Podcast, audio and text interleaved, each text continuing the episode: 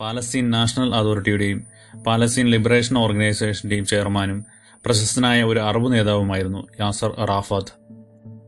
Muhammad Abdul Rahman Abdul Rauf Arafat al Qudwa al Husseini എന്നായിരുന്നു പൂർണനാമം. ആയിരത്തി തൊള്ളായിരത്തി അമ്പത്തി ഒൻപതിൽ റാഫത്ത് തന്നെ രൂപീകരിച്ച ഫത്ഫ പാർട്ടി എന്ന രാഷ്ട്രീയ പാർട്ടിയുടെ തലവനായിരുന്നു അദ്ദേഹം. യാസർ അറാഫത്ത് തന്റെ ജീവിതത്തിന്റെ സിംഹഭാഗവും ചെലവഴിച്ചത് പാലസ്തീൻ വിമോചനത്തിനു വേണ്ടിയായിരുന്നു. ആയിരത്തി തൊള്ളായിരത്തി എൺപത്തെട്ട് വരെ അദ്ദേഹം ഇസ്രായേലിന്റെ നിലനിൽപ്പിനെ ചോദ്യം ചെയ്തെങ്കിലും പിന്നീട് ഐക്യരാഷ്ട്രസഭയുടെ ഇരുന്നൂറ്റി നാൽപ്പത്തിരണ്ടാം പ്രമേയം അംഗീകരിച്ചു. അറാഫത്തും അദ്ദേഹത്തിന്റെ പാർട്ടിയും പാലസ്തീനു പുറമെ ജോർദാൻ ലബനാൻ ടുണേഷ്യ പോലുള്ള അറബ് രാജ്യങ്ങളിൽ പ്രവർത്തിച്ചിരുന്നു. ഇസ്രായേലിന്റെ കണ്ണിലെ കരടായിരുന്ന അദ്ദേഹത്തെ അറബ് ജനത സ്വതന്ത്ര പോരാളി എന്ന് വിശേഷിപ്പിച്ചു. എന്നാൽ പാശ്ചാത്യർ അദ്ദേഹത്തിൽ ഭീകരത ആരോപിച്ചു. പിന്നീട് അറാഫാത്ത് പലസ്തീൻ ഇസ്രായേൽ സംഘർഷം അവസാനിപ്പിക്കാൻ ഇസ്രായേലുമായി സന്ധി സംഭാഷണങ്ങൾ നടത്തി. ആയിരത്തി തൊള്ളായിരത്തി തൊണ്ണൂറ്റൊന്നിൽ മാഡ്രിഡിലും ആയിരത്തി തൊള്ളായിരത്തി തൊണ്ണൂറ്റി മൂന്നിൽ ഓസ്ലോവിലും രണ്ടായിരത്തിൽ ക്യാമ്പ് ഡേവിഡിലുമാണ് സംഭാഷണങ്ങൾ നടന്നത്. ഇതേ തുടർന്ന് ഇസ്ലാമിക് സ്റ്റേറ്റുകളും മറ്റ് പാലസ്തീൻ സംഘടനകളും അറാഫത്ത് ഇസ്രായേലിന് കീഴടങ്ങുകയാണെന്ന് ആരോപിച്ച് രംഗത്തു വന്നു. ഓസ്ലോ കരാറിനെ തുടർന്ന് ഇസ്റ്റാഖ് റബീൻ ഷിമോൺ പെരസ് എന്നിവർക്കൊപ്പം യാസർ അറാഫത്തിന് സമാധാനത്തിനുള്ള നോബൽ സമ്മാനവും ലഭിച്ചു.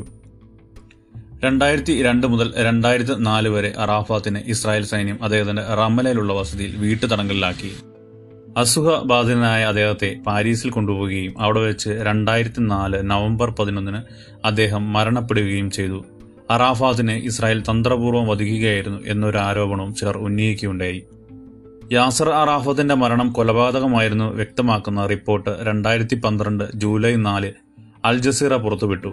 സ്വിറ്റ്സർലാൻഡിലെ ശാസ്ത്രജ്ഞരാണ് പരിശോധനയെ തുടർന്ന് ഇക്കാര്യം അൽ ജസീറയോട് വെളിപ്പെടുത്തിയതെന്നും റിപ്പോർട്ടിലുണ്ട്.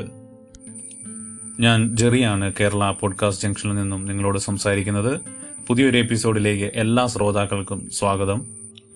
ഇസ്രായേൽ പാലസ്തീൻ സീരീസിലെ ഒമ്പതാമത്തെ എപ്പിസോഡാണ് ഇപ്പോൾ നിങ്ങൾ കേട്ടുകൊണ്ടിരിക്കുന്നത്. ഈ എപ്പിസോഡിൽ യാസ്ര റാഫത്തിന്റെ ജീവിത ചരിത്രമാണ് നിങ്ങൾ കേൾക്കുന്നത്.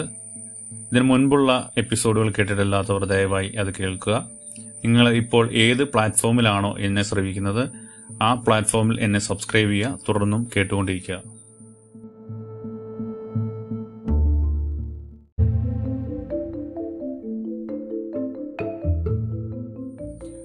അറഫാത്ത് ഈജിപ്തിലെ കൈറോവിൽ പാലസ്തീനിയൻ ദമ്പതികളുടെ അഞ്ചാമത്തെ സന്താനവും രണ്ടാമത്തെ മകനുമായി ആയിരത്തി തൊള്ളായിരത്തി ഇരുപത്തി ജനിച്ചു. പിതാവ് Abdul Rauf al Qudwa al Husseini പാലസ്തീനിലെ Gaza സ്വദേശിയാണ്. മാതാവ് സൗഹ അബുൽ സൗജ് ജെറുസലേംകാരിയാണ്. അറാഫത്തിന് നാല് വയസ്സുള്ളപ്പോൾ മാതാവും ആയിരത്തി തൊള്ളായിരത്തി അമ്പത്തിരണ്ടിൽ പിതാവും മരണപ്പെട്ടു. അമ്മാവനൊപ്പം ജെറുസലേമിലായിരുന്നു യാസറിന്റെ ബാല്യം. അന്ന് ബ്രിട്ടന്റെ കീഴിലായിരുന്ന പാലസ്തീന്റെ തലസ്ഥാനം ജെറുസലേമായിരുന്നു. പാലസ്തീൻകാർ ബ്രിട്ടീഷ് ഭരണത്തിനെതിരെ പോരാടുന്നത് അദ്ദേഹത്തിന്റെ ഓർമ്മയിലുണ്ടായിരുന്നു. ബ്രിട്ടീഷുകാരും ജൂതരും അന്നേ അറഫാത്തിന് ശത്രുക്കളുടെ പട്ടികയിൽ ഇടം പിടിച്ചിരുന്നു. ബ്രിട്ടീഷുകാർക്കും ജൂതർക്കുമെതിരെ പോരാടുന്ന പാലസ്തീൻകാർക്ക് ആയുധം എത്തിച്ചു നൽകിയാണ് യാസർ രാഷ്ട്രീയ പ്രവർത്തനം ആരംഭിക്കുന്നത്. കിങ് ഫുവാദ് സർവകലാശാലയിൽ ആയിരത്തി തൊള്ളായിരത്തി നാൽപ്പത്തിനാലിൽ ബിരുദത്തിന് ചേരുകയും ആയിരത്തി തൊള്ളായിരത്തി അൻപതിൽ പഠനം പൂർത്തിയാക്കുകയും ചെയ്തു.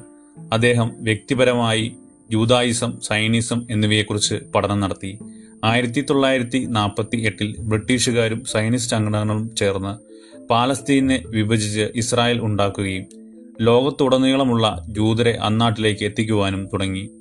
ലക്ഷക്കണക്കിന് പാലസ്തീനികൾ അഭയാർത്ഥികളായി. ഇതേ തുടർന്ന് അറബ് ഇസ്രായേൽ യുദ്ധം പൊട്ടിപ്പുറപ്പെട്ടു. ഇതിനകം തികഞ്ഞ അറബ് ദേശീയവാദിയായി മാറിയ റാഫാത്ത് കോളേജ് വിടുകയും അറബ് ഇസ്രായേൽ യുദ്ധത്തിൽ മുസ്ലിം ബദ്രഹുഡ് എന്ന സംഘടനയോടൊപ്പം നിന്ന് പോരാടുകയും ചെയ്തു.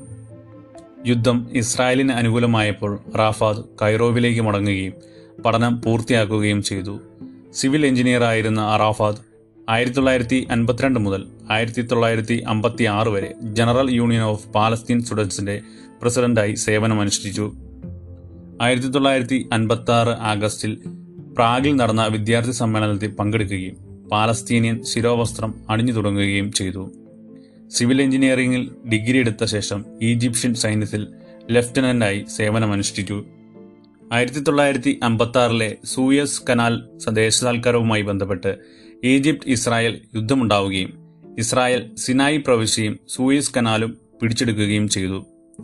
ഇസ്രായേലിനെതിരെ പ്രവർത്തിച്ചുകൊണ്ടിരുന്ന അറാഫാദ് പാലസ്തീൻ അഭയാർത്ഥികളുമായി ചേർന്ന് ആയിരത്തി തൊള്ളായിരത്തി അമ്പത്തെട്ടിൽ ഫത്ത എന്ന സംഘടനയ്ക്ക് രൂപം നൽകി. പോരാളികളുടെ സംഘമുണ്ടാക്കി ഇസ്രായേലിനെതിരെ ചെറുത്തുനിൽപ്പ് സംഘടിപ്പിക്കാൻ പദ്ധതികൾ ആസൂ- ആസൂത്രണം ചെയ്തു. ആയിരത്തി തൊള്ളായിരത്തി അറുപത്തിനാലിൽ അറാഫാദ് കുവൈറ്റ് വിട്ടു. ഇസ്രായേലിനെതിരെ ചെറിയ ചെറിയ ആക്രമണങ്ങൾ സംഘടിപ്പിച്ചു. മുഴുവൻ സമയം വിമോചന പോരാളിയായി മാറി. പാലസ്തീൻ വിമോചനം ലക്ഷ്യം വെച്ച് ആയിരത്തി തൊള്ളായിരത്തി അറുപത്തിനാലിൽ അറബ് ലീഗ് പിന്തുണയോടെ ഉണ്ടാക്കിയ സംഘടനയാണ് പാലസ്തീൻ ലിബറേഷൻ ഓർഗനൈസേഷൻ. മിതവാദ സംഘടനയായിട്ടായിരുന്നു തുടക്കം. പക്ഷേ ആയിരത്തി തൊള്ളായിരത്തി അറുപത്തിയേഴിലെ യുദ്ധത്തിൽ അറബികൾ പരാജയപ്പെട്ടതോടുകൂടി അൽ ഫത്ത പി എൽ ഒയുടെ നേതൃത്വത്തിലേക്ക് ഉയർന്നു. പിന്നീട് ഈ സംഘടന ഒരു ഭരണ സംവിധാനത്തിന്റെ സ്വഭാവം കൈക്കൊള്ളുകയും പാലസ്തീനിന്റെ ഔദ്യോഗിക വക്താക്കൾ എന്ന പദവി ലഭിക്കുകയും ചെയ്തു. നൂറിലധികം രാജ്യങ്ങളുമായി പി എൽ ഒ നയതന്ത്ര ബന്ധം സ്ഥാപിക്കുകയും ഐക്യരാഷ്ട്രസഭയിൽ നിരീക്ഷക പദവി ലഭിക്കുകയും ചെയ്തു. പി എൽ ഒവിനെ ആദ്യമായി അംഗീകരിച്ച പശ്ചിമേഷ്യയ്ക്ക് പുറത്തുമുള്ള ഒരു രാജ്യം ഇന്ത്യയാണ്. അഹമ്മദ് ഷുഗൈരിക്കും യഖ്യ ഹമുദയ്ക്കും ശേഷം ആയിരത്തി തൊള്ളായിരത്തി അറുപത്തി ഒമ്പതിൽ യാസർ അറാഫത്ത് പി എൽ ഒവിന്റെ ചെയർമാനായി. അറബ് ലീഗിന്റെ നിഴലിലായിരുന്ന പി എൽ ഒ അതോടെ ഉയർത്തെഴുന്നേൽക്കുകയായിരുന്നു. പലസ്തീൻ വിമോചനത്തിനായി സായുധ ആക്രമണങ്ങൾ നടത്താൻ സജ്ജമായ വിപ്ലവ സംഗമമായി അത് മാറി. ജോർദാൻ കേന്ദ്രമായി ആക്രമണങ്ങൾ പതിവായി. ജോർദാനുള്ളിൽ സ്വന്തമായി സൈന്യമുള്ള പ്രവാസ രാഷ്ട്രമായി അത് പ്രവർത്തിക്കുവാൻ തുടങ്ങി. ആയിരത്തി തൊള്ളായിരത്തി എഴുപതിൽ ജോർദാൻ പി എൽ ഒയെ പുറന്തള്ളി. തുടർന്ന് ലെബനിലും ടുണേഷ്യയിലും താവളമുറപ്പിച്ചു ഇസ്രായേലിന്റെ ആക്രമണങ്ങളെയും കൊലപാതക ശ്രമങ്ങളെയും അതിജീവിച്ച് റഫാത്ത് പോരാട്ടം തുടർന്നു.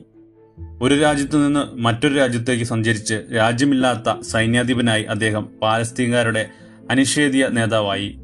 ആയിരത്തി തൊള്ളായിരത്തി എൺപത്തെട്ടിൽ അദ്ദേഹം ഇസ്രായേലിനെ അംഗീകരിച്ചു. ആയിരത്തി തൊള്ളായിരത്തി തൊണ്ണൂറിൽ സദ്ദാം ഹുസൈന്റെ കുവൈറ്റ് ആക്രമണത്തെ പിന്തുണച്ചത് അദ്ദേഹത്തിന് വിനയായി. ഗൾഫ് രാജ്യങ്ങളുമായി രാഷ്ട്രീയമായി ഒറ്റപ്പെട്ട പി എൽ നേതാവ് ഒത്തുതീർപ്പ് ശ്രമങ്ങൾക്ക് നിർബന്ധിതമായി. അമേരിക്കൻ സമ്മർദ്ദങ്ങൾക്ക് വിധേയമായി ഇസ്രായേൽ പ്രധാനമന്ത്രി ഇസ്ഹാഖ് റബീനുമായി ആയിരത്തി തൊള്ളായിരത്തി തൊണ്ണൂറ്റി മൂന്നിൽ അറാഫാത്ത് സമാധാന കരാറിൽ ഒപ്പുവച്ചു. ഓസ്ലോ കരാർ അറാഫാത്തിനും റബീനും നൊബേൽ സമ്മാനം നേടിക്കൊടുത്തു. ഇതോടെ ഇരുഭാഗത്തെയും തീവ്രവാദികൾ പിണങ്ങി. റബീൻ ഇസ്രായേൽ തീവ്രവാദിയുടെ തോക്കിനിരയായി.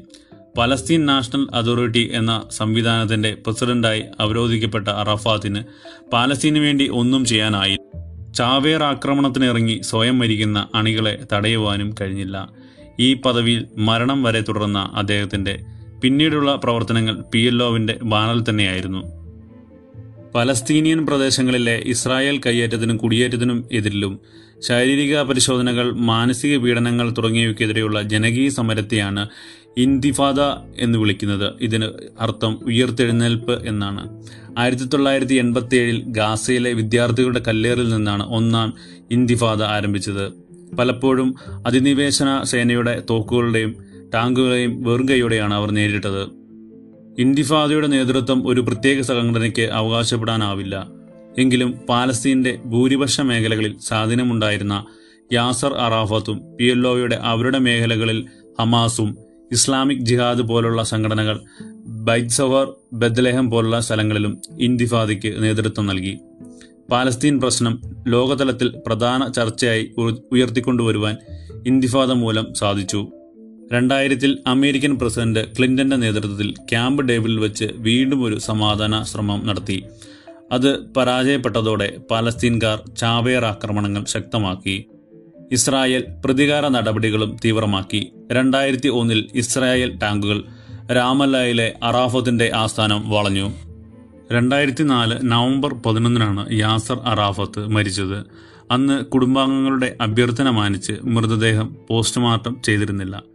എന്നാൽ ഇസ്രായേൽ അദ്ദേഹത്തെ വിഷം കൊടുത്ത് കൊല്ലുകയായിരുന്നെന്ന ആരോപണമുയർന്നു ഇതേ തുടർന്ന് അൽ ജസീറ ടി വി ചാനലിന്റെ നേതൃത്വത്തിൽ അദ്ദേഹത്തിന്റെ രക്തവും വസ്ത്രവും മറ്റും സ്വിറ്റ്സർലൻഡിലെ വിദഗ്ധ പരിശോധനയ്ക്ക് വിധേയമാക്കി.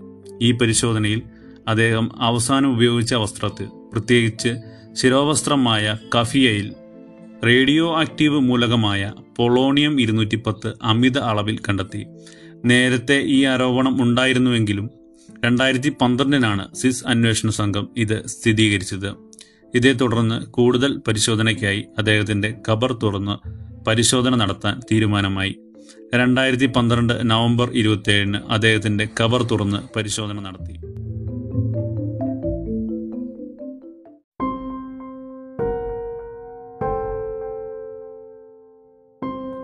ഇസ്രയേലും അമേരിക്കയും ഭീകരവാദി എന്ന് മുദ്രകുത്തിയപ്പോഴും പാലസ്തീൻ ജനതയുടെ വിമോചക നായകനായി നിലകൊണ്ട മരണം വരെ സ്വതന്ത്ര പാലസ്തീൻ എന്ന ലക്ഷ്യത്തിനായി നിലകൊണ്ട സായുധ പ്രവർത്തനങ്ങളെക്കാൾ ആധുനിക ലോകത്തിന് ഉചിതം സമാധാന ശ്രമങ്ങളാണെന്ന് തിരിച്ചറിഞ്ഞ് ആ പാതയിലേക്ക് ചേക്കേറിയ നേതാവായിരുന്നു യാസർ അറാഫത്ത്.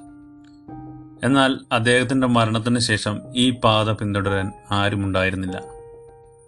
ഹമാസ് പോലെയുള്ള ഭീകര സംഘടനകളും ഇസ്രായേലിലെ തീവ്ര ജൂതപക്ഷവുമൊക്കെ വീണ്ടും പാലസ്തീനെയും ഇസ്രായേലിനെയും ഒരു യുദ്ധക്കളത്തിലേക്കാണ് തള്ളിവിടുന്നത്. ഈസ്റ്റ് ജെറുസലേമിലെ ഇനിയും അവസാനിക്കാത്ത ഇസ്രായേലിന്റെ കുടിയേറ്റം തന്നെയാണ് പാലസ്തീനെയും ഹമാസിനെയും വീണ്ടും വീണ്ടും പ്രകോപിപ്പിക്കുന്നത് എന്നത് പകൽ പോലെ വ്യക്തമാണ്. ഇസ്രായേലിലെ തീവ്ര ജൂതന്മാർ സുപ്രീം കോടതി വിധിയിലൂടെ പുതിയ സെറ്റിൽമെന്റ് എന്ന പേരിൽ പാലസ്തീനികളുടെ ഓരോ വീടുകളും കൈയടക്കുമ്പോൾ ലക്ഷക്കണക്കിന് വരുന്ന പാലസ്തീൻ അഭയാർത്ഥികളുടെ ഇടയിലേക്ക് ഒരു കുടുംബം കൂടി പടിയിറക്കപ്പെടുകയാണ്. ജനിച്ചു വീണ സ്വന്തം മണ്ണിൽ ചവിട്ടി നിൽക്കാൻ കഴിയാതെ പൂർവികന്മാരെ ജീവിച്ചു പോകുന്ന നാട്ടിൽ ഒരു ഭൂമി ഇല്ലാതെ പടിയിറക്കപ്പെടുകയാണ്. ഒരുപക്ഷെ ഐക്യരാഷ്ട്രസഭ ആയിരത്തി തൊള്ളായിരത്തി നാൽപ്പത്തി ഏഴിൽ നിർദ്ദേശിച്ച രണ്ട് രാജ്യങ്ങൾ എന്ന വ്യവസ്ഥ അന്ന് പാലസ്തീൻ അംഗീകരിച്ചിരുന്നെങ്കിൽ എന്ന് ഞാൻ പലതവണ ആഗ്രഹിച്ചിട്ടുണ്ട്.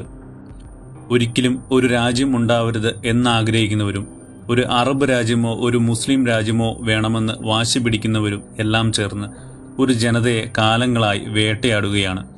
ഒരിക്കലും അവസാനിക്കാത്ത പക സമ്മാനിച്ച് ഓരോ പാലസ്തീനികളെയും അഭയാർത്ഥി ക്യാമ്പിലേക്ക് പതിറ്റാണ്ടുകളായി തള്ളിവിടുകയാണ്. യുദ്ധവും ആയുധ കച്ചവടവും തീവ്രവാദവും ആവശ്യത്തിന് ചേർത്തുണ്ടാക്കുന്ന സ്പോൺസേഡ് വിമോചന സംഘടനകൾ അടക്കി വാഴുന്ന മിഡിൽ ഈസ്റ്റും സൗത്ത് സെൻട്രൽ ഏഷ്യയും നോർത്ത് ഈസ്റ്റ് ആഫ്രിക്കയുമൊക്കെ മനുഷ്യ കുരുതിക്കളങ്ങളാണ്. വർഗവിമോചനത്തിന്റെയും വംശവിമോചനത്തിന്റെയും പേരിൽ സാധാരണക്കാരായ നിസ്സഹായരായ നൂറുകണക്കിന് കോടി ജനങ്ങളുടെ ജീവൻ വച്ച് അമ്മാനമാടുകയാണ് ചില കുത്തക രാജ്യങ്ങൾ ഇതുകൊണ്ടൊക്കെ തന്നെ ഇനി സമാധാനം കാക്ഷിക്കുന്ന ഒരു സമര നേതാവ് പാലസ്തീനിന്റെ പ്രഥമധാരയിലേക്ക് ഉയർന്നു വരുമോ എന്നത് തന്നെ സംശയമാണ്.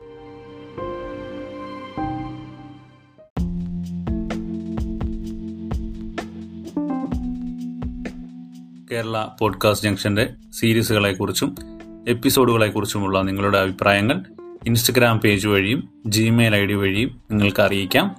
എല്ലാവർക്കും ശുഭദിനം നേരുന്നു. Good bye.